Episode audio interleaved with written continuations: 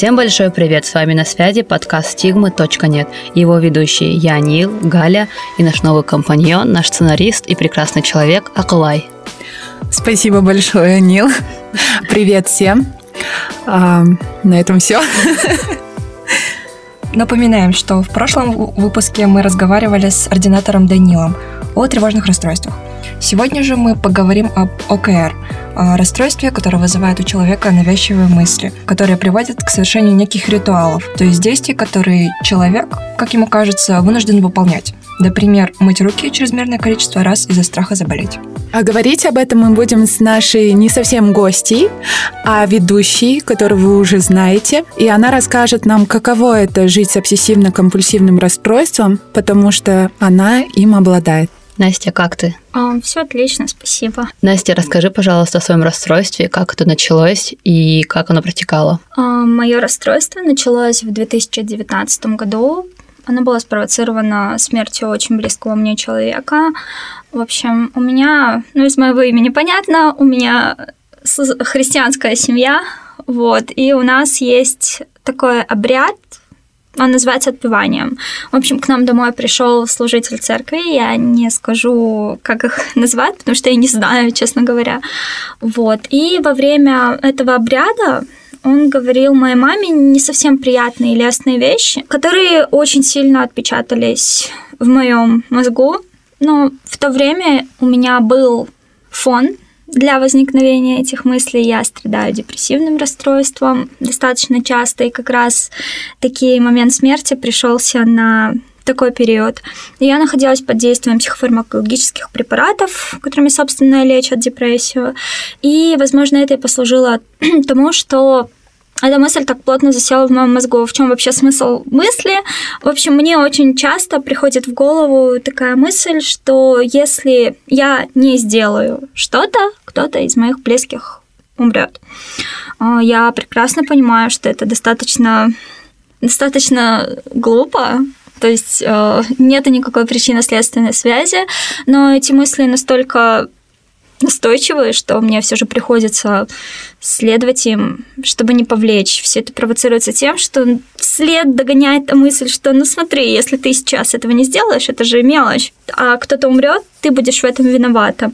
Вот. И хочу отметить, я агностик, я не придерживаюсь никакой религии, но я молюсь, я молюсь за своих близких, э, отдельно молюсь за свою собаку, потому что она мне тоже очень дорога, за своих друзей, ну, в общем, за всех тех людей, которые действительно мне дороги. Причем это расстройство появилось не сразу, оно появилось спустя пару месяцев э, и стало прогрессировать, я не знаю, это можно назвать прогрессированием или нет, но к вот этим мыслям присоединилось то, что я стала избегать четных чисел. Возможно, это связано с какими-то культуральными особенностями того, что, допустим, с детства я видела, что на кладбище, когда идут, приносят по два цветка, то есть четное число раз. Плюс я злоупотребляю просмотрами аниме, а там есть Шинигами, это бог смерти, Ши — это четверка, там идет полное избегание цифры 4 в плане этажей, то есть нумерация сразу после третьего идет пятый, квартира, аналогичная ситуация.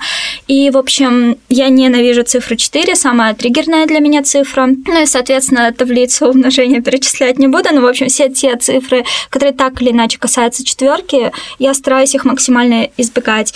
И трудности в том, что мне приходится выполнять свои ритуалы, то есть мои не до молитвы. Я не знаю ни одной молитвы, поэтому делаю это как могу. А, тем, что я три раза по три делаю их. Просто максимальное количество нечетных раз. Вот, потому что мне очень спокойно.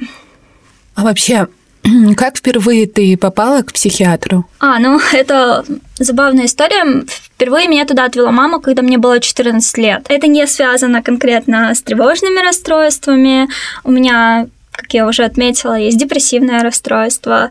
Вот. И как раз-таки тогда оно было на своем пике. У меня были попытки суицида, несколько. Мою маму это обеспокоило, она меня обманула, что мы пойдем к невропатологу, так как у меня проблемы с нервами, а, и отвела к психиатру, о чем я узнала только в 2017 году, вот спустя пять лет после того, как меня туда отвели в первый раз.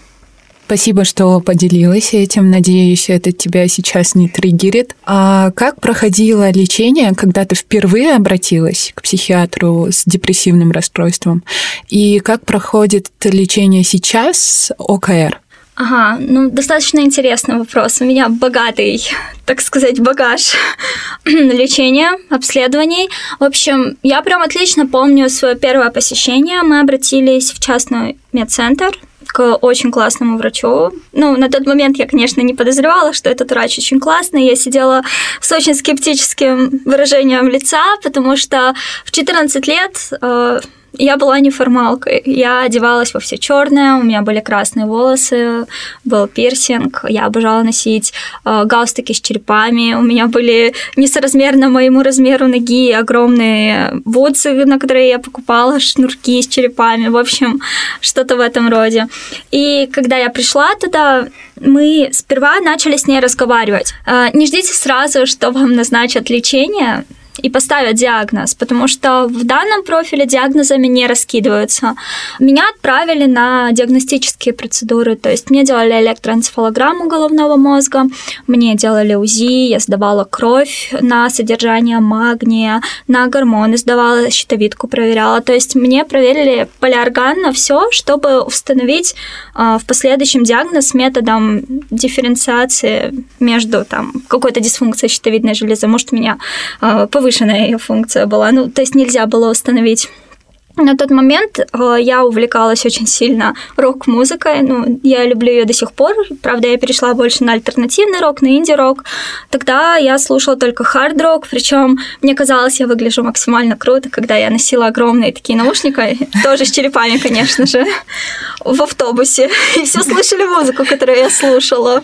Да, и в общем, после результатов электроэнцефалограммы мне сказали, что у меня сужены сосуды головного мозга, за счет этого ему не хватает кислорода, плюс вот эта рок-музыка, которую я слушала 24 на 7, она как раз-таки и провоцировала эту гипоксию в головном мозге. Меня ограничили от всего этого. Ну, естественно, моих родителей не устраивало то, как я выгляжу, а, не устраивали мои увлечения, и они мне прям категорично запретили ее слушать. Ну, конечно, спойлер, я все равно я слушала, но уже не в больших наушниках.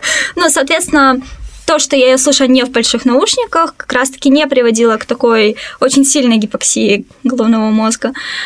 Вот. И назначили кучу препаратов. То есть я пила антидепрессанты, сертралин мой любимый, который я пью до сих пор. То есть а, не бывает того, что ваша депрессия вылечится на 100%. Вы всегда должны понимать, что наступает период ремиссии. Ремиссия может быть длительная, там, по нескольку лет, может, десятки лет, а может быть и кратковременная, там, пару месяцев.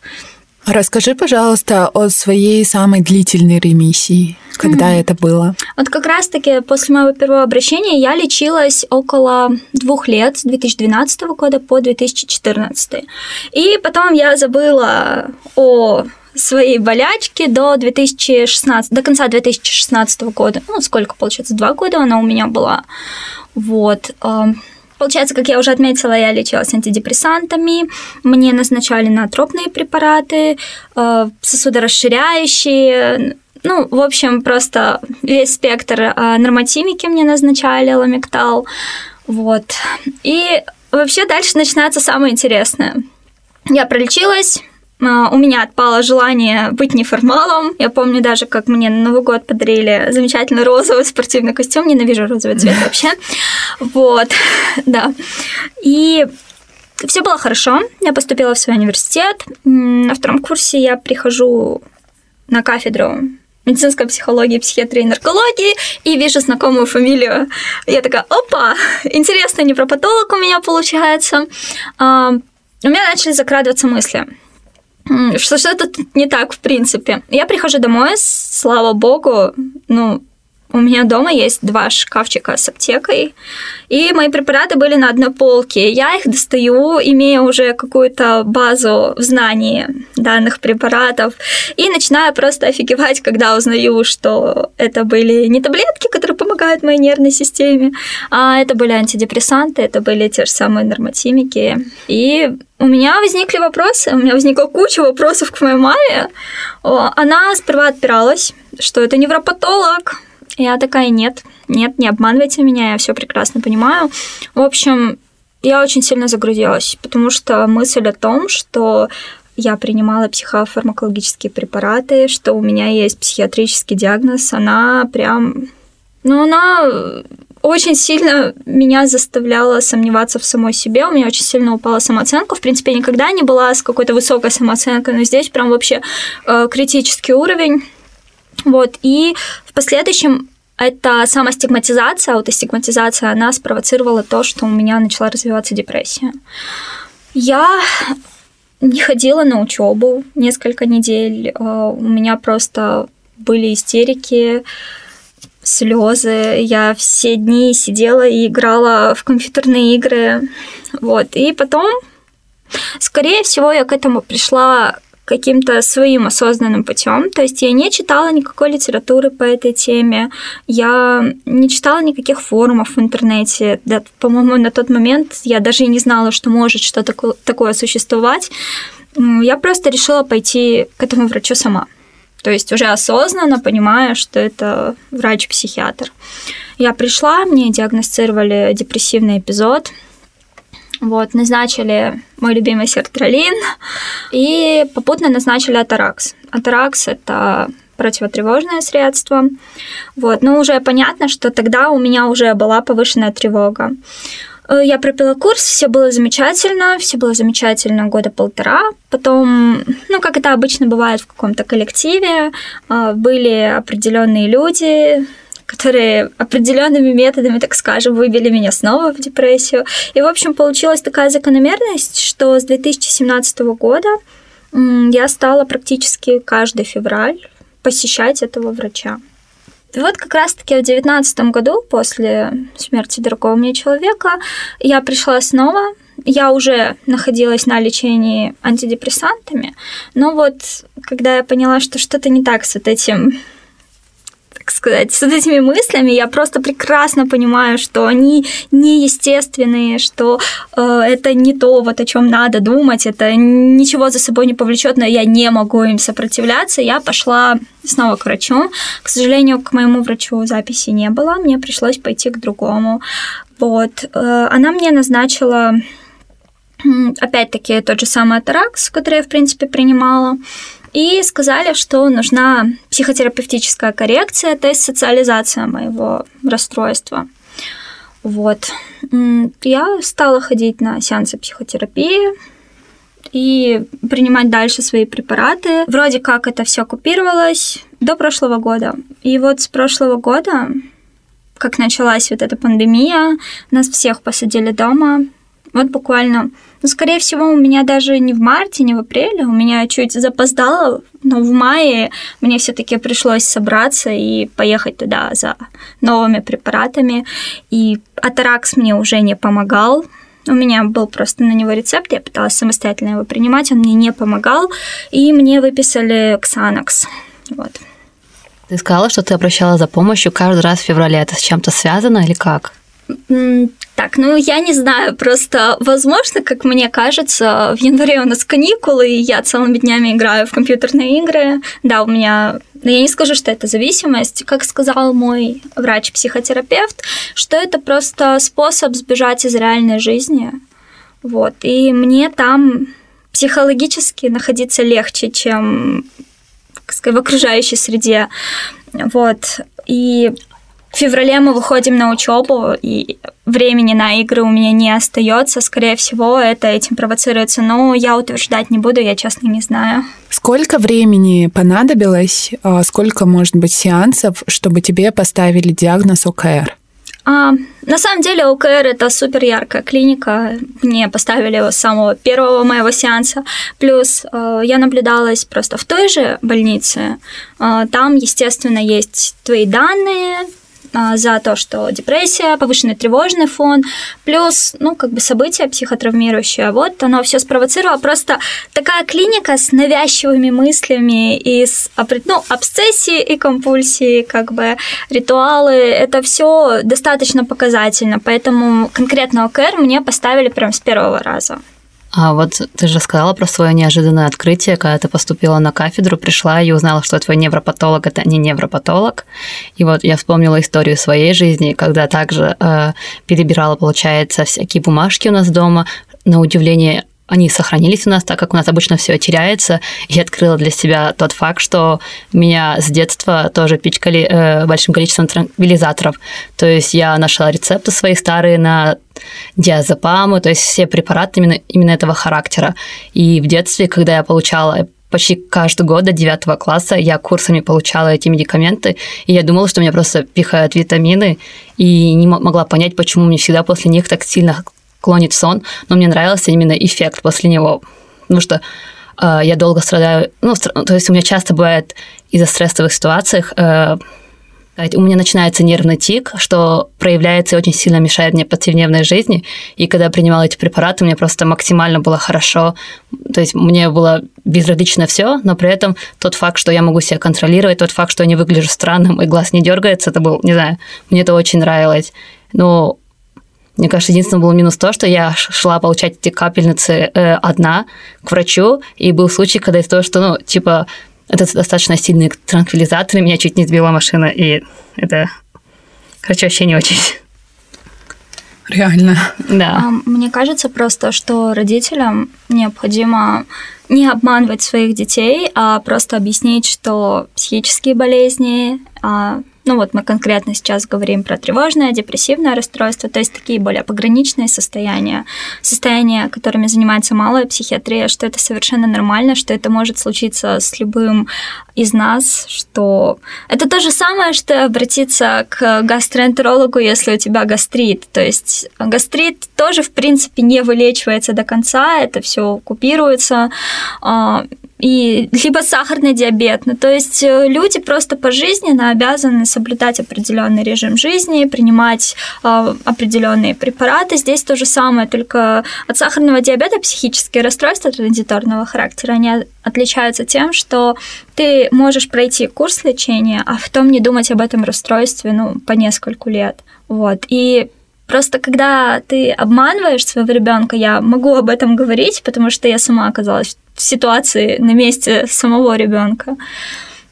Достаточно тяжело справиться с этим, потому что ты думаешь, почему от меня это скрывали, неужели я настолько вот какой-то человек неправильный, ну, мой неокрепший на то время ум как бы спровоцировал вот такие мысли. А если сразу объяснить своему ребенку, что все хорошо, там вот мы полечимся и все будет замечательно.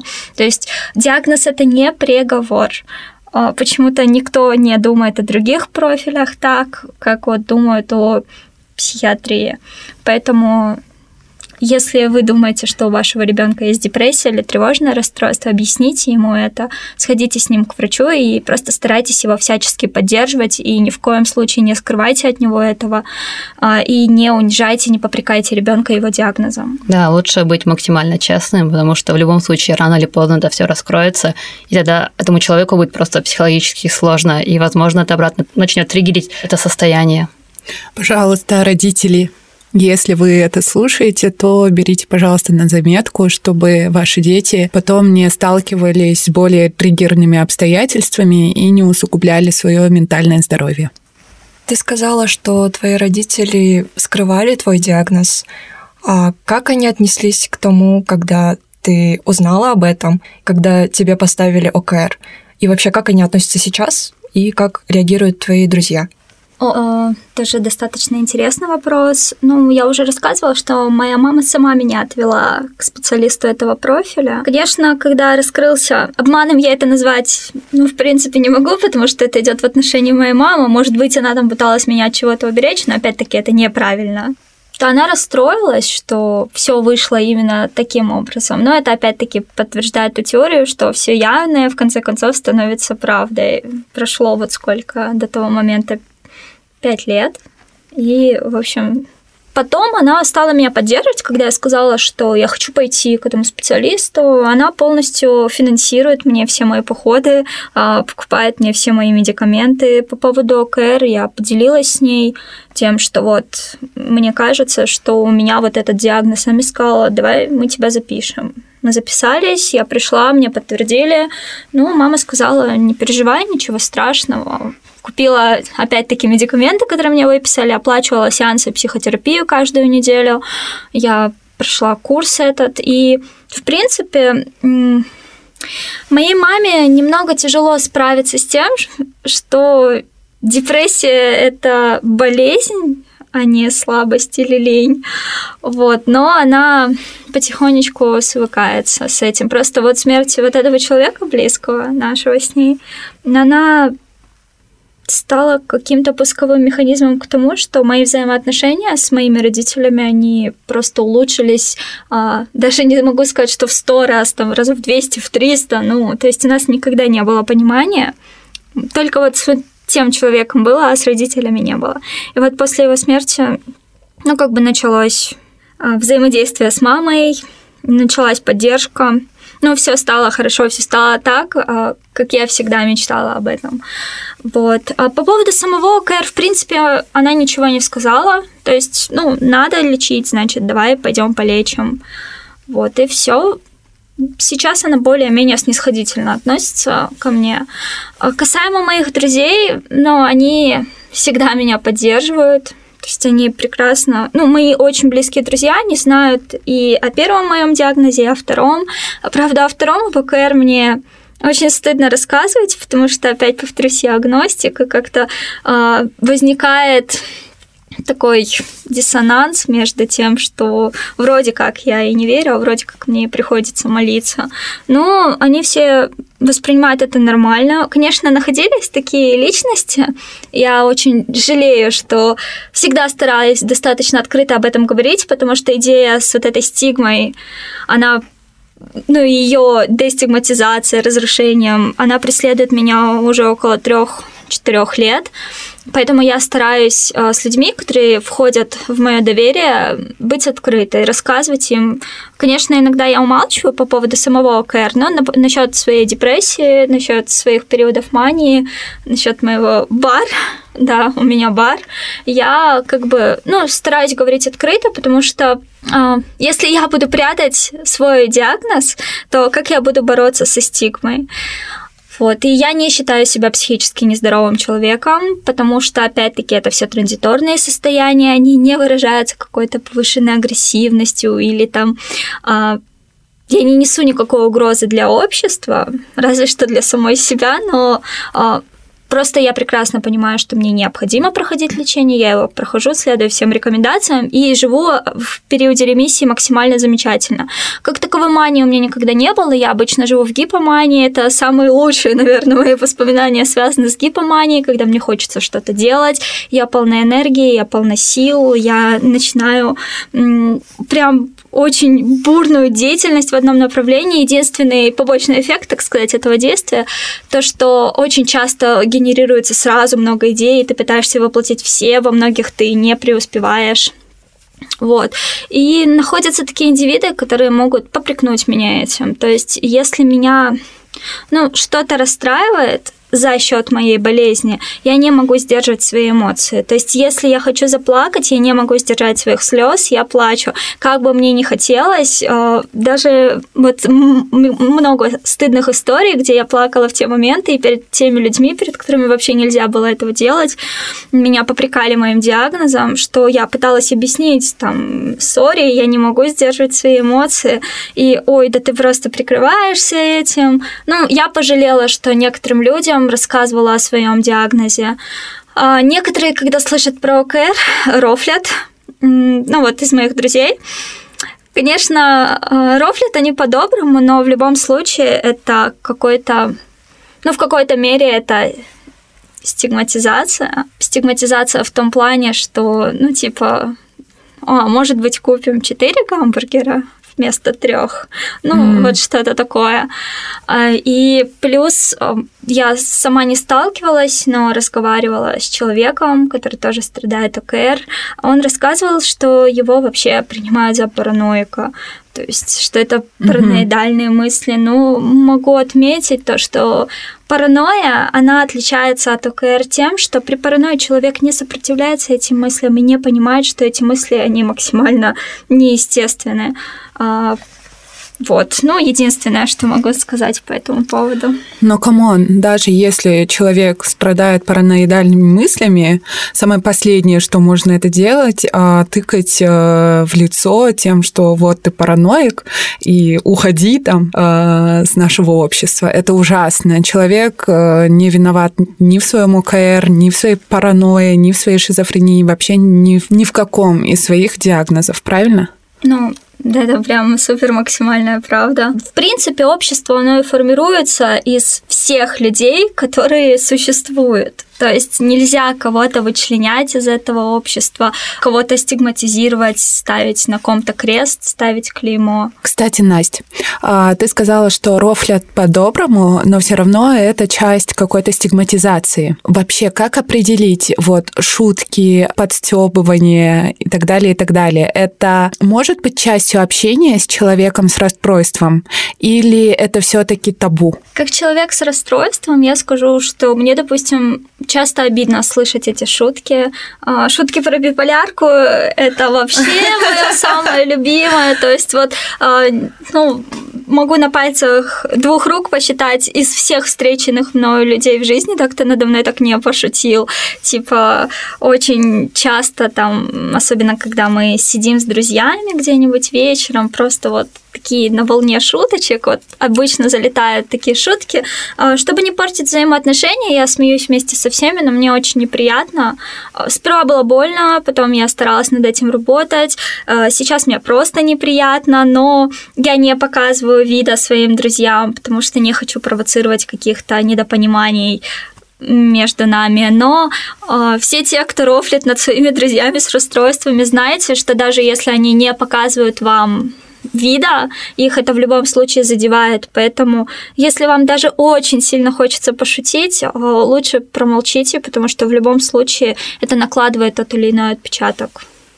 Мы знаем, что все эти мемы, шутки, они основаны на стереотипах. А какие стереотипы ты знаешь об ОКР или, может, твои друзья шутят?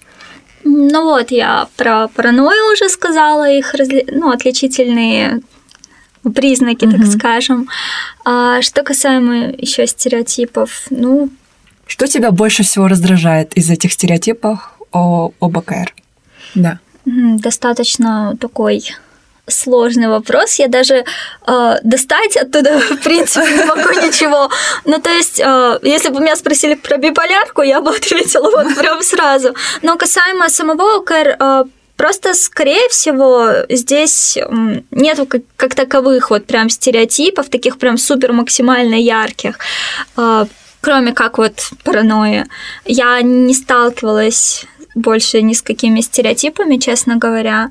Вот. Okay, а вот ты же говоришь, что, получается, твои друзья знают о, твоем, о, твоем, о твоих расстройствах, но при этом они все равно шутят. Может, ты в этот момент попытаешься быть эгоистом и подумаешь о своих эмоциях, раз тебе это неприятно. И, возможно, это немножко как бы и расстраивает тебя, и как-то может усугубить твое состояние. То есть ты пыталась как-то разобраться с этой ситуацией или всегда пытаешься по-тихому уйти без конфликтов? А, ну, как сказать, эти ситуации возникают максимально редко, именно в отношении с моими друзьями, прям близкими, где я молчу обычно. Вот, я стараюсь, в принципе, не обращать на это внимания, как-то проглотить это. Я ну, никогда не показывала в отношении своих друзей какого-то эгоизма. Возможно, это связано с тем, что я понимаю прекрасно, что мои друзья, они меня любят, и они не считают меня какой-то вот совершенно ненормальной, они прекрасно знают о моей деятельности, то есть обо всем, в принципе, и они меня поддерживают очень часто. То есть, когда я нахожусь в депрессии, никто ни о чем не шутит, все, наоборот, пытаются как-то меня э, простимулировать, делать э, не просто словами, ой, да пошли потусуем, Настя. Да, да, нет, да, да. если мне не хочется, я говорю, простите, у меня нет настроения, я не хочу никуда идти. Они меня не трогают, когда у меня нет настроения. Они просто мне говорят, хорошо, если будет э, совсем плохо и тебе что-то понадобится, обязательно напиши, я приеду в любое время. Вот. Это классно, по-моему, потому что у нас очень многие люди считают поддержкой, наоборот, давление, какой-то прессинг,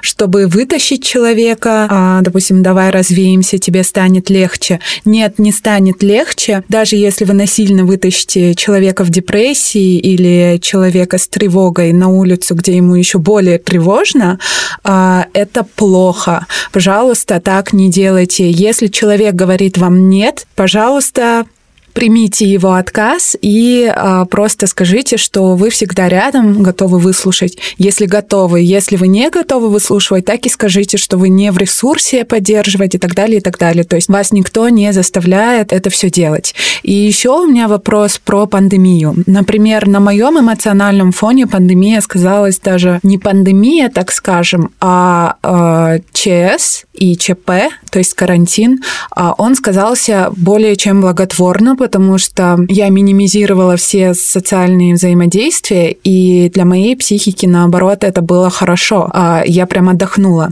Как это отразилось на твоей психике и на твоем эмоциональном состоянии, Настя? А, у меня это прошло все достаточно амбивалентно. То есть со стороны тревоги то же самое, что и у тебя. Я села дома, мне дома комфортно, вот мои стены, вот мой компьютер, вот моя собака, все замечательно. Я прям э, находилась прям в рамках своего комфорта. Мое эмоциональное состояние, оно стало намного лучше, я начала высыпаться. Э, но это все продолжалось не сильно долго то есть пару месяцев. И вот как раз-таки, как я уже отмечала ранее, в мае мне стало совсем плохо, потому что начала расти смертность, начался прессинг.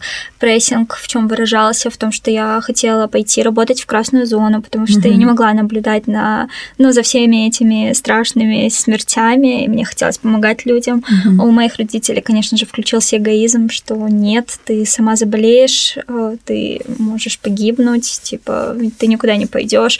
И у меня началась внутри борьба того, что вот я обязана это делать, типа, mm-hmm. светя другим, сгораю сам. Но чувства моих родителей, как бы их тоже необходимо уважать. Потом у меня появился страх, что вот мои родители могут заболеть и умереть. И вот тут вот подключился старый добрый ОКР, который спал. Вот.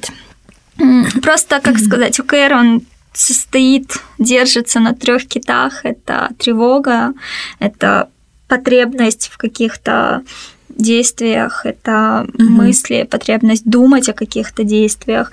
И во время конкретно пандемии, во время вот, ну, по прошествии нескольких месяцев все эти три точки у меня резко затронулись, и все мои мысли, они выросли вплоть до того, что я в день вот суммарно могла потратить три часа на это. Конечно, не подряд три часа, а у меня в течение дня вот появля... даже когда я сидела, играла в компьютерные игры, просто вот на пустом фоне из ниоткуда вылезала эта мысль, которой я просто даже не в силах была сопротивляться. У меня обычно вот я как-то пытаюсь их подавить, пытаюсь их как-то, как сказать, ну, затушить, не делать этих действий. В тот момент у меня просто даже не было на это ресурса никакого, ничего. Вот помогли таблетки только все как бы и то мне, чтобы поехать к врачу, мне понадобилось несколько недель, чтобы решиться выйти из дома. Я просто на какое-то время засела дома, вообще не выходила, мне даже было страшно гулять с моей собакой.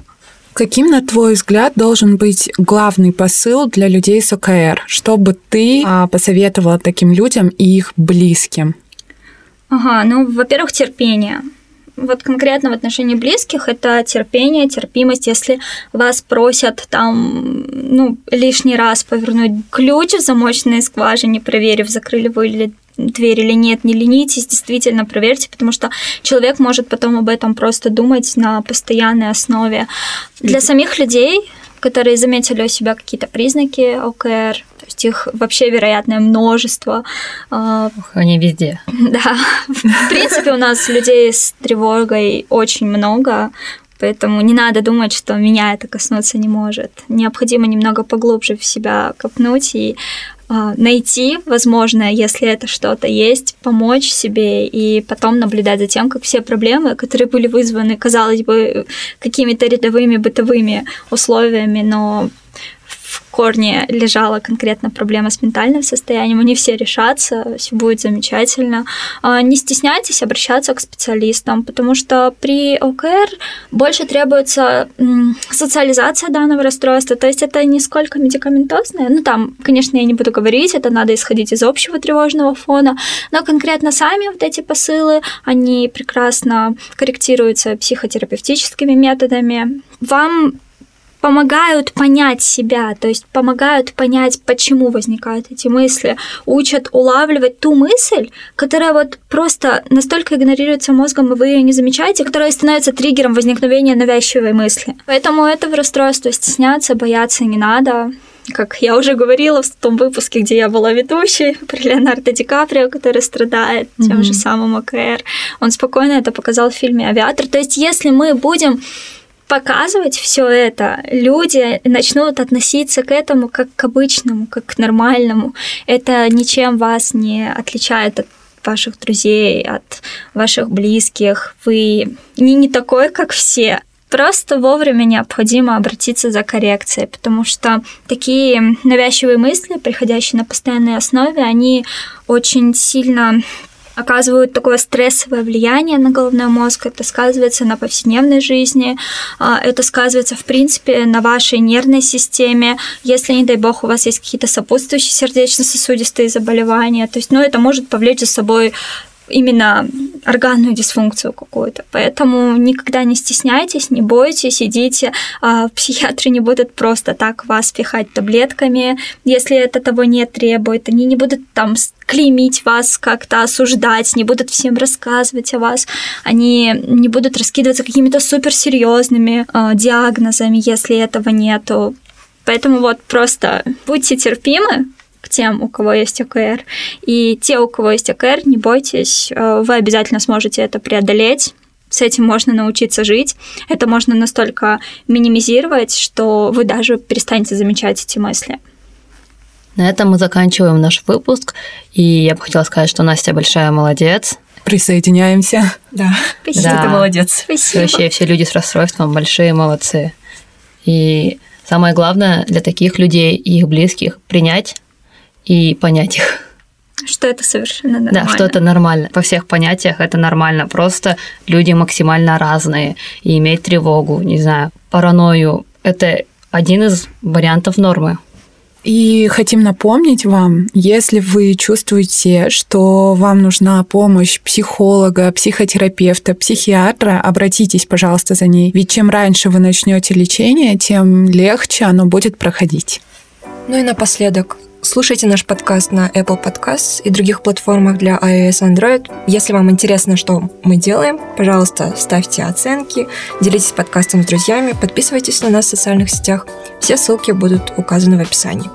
Для нас очень важна ваша поддержка, обратная связь. Берегите свое ментальное здоровье и до скорой встречи. Пока. Ей!